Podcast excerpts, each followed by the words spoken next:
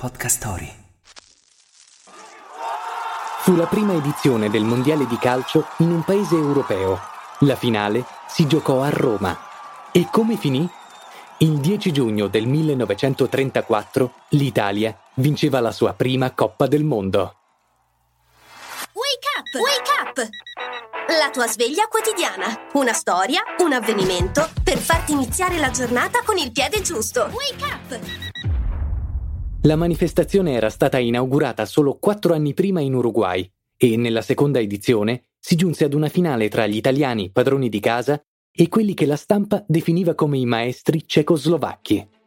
I nostri erano nati da poco, essendo attivi soltanto dal 1910, mentre gli avversari avevano alle spalle già numerose vittorie e buoni piazzamenti in varie competizioni internazionali.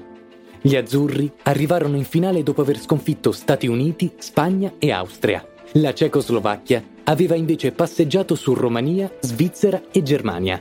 La finale si prospettava rovente. Erano altri tempi, non esistevano sostituzioni, entrate in vigore solo nel 1953.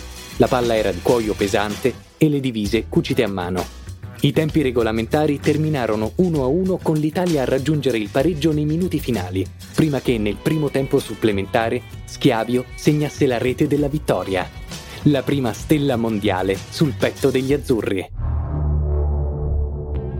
Altre tre volte la nazionale italiana ha sollevato la Coppa del Mondo, nel 1938 in Francia, nel 1982 in Spagna e nel 2006 in Germania. Quelli del 2022 si giocheranno in Qatar. E chissà come andrà a finire. La frase del giorno. Qual è la vittoria? Quella che fa battere le mani o battere i cuori? Pierpaolo Pasolini.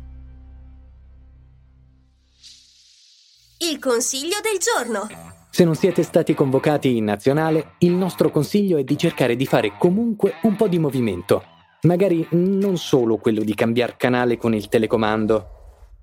Se hai voglia di nuove avventure e notizie, non perderti gli altri podcast su Podcast Story. Scarica l'app su Google Play e App Store e inizia subito a esplorare.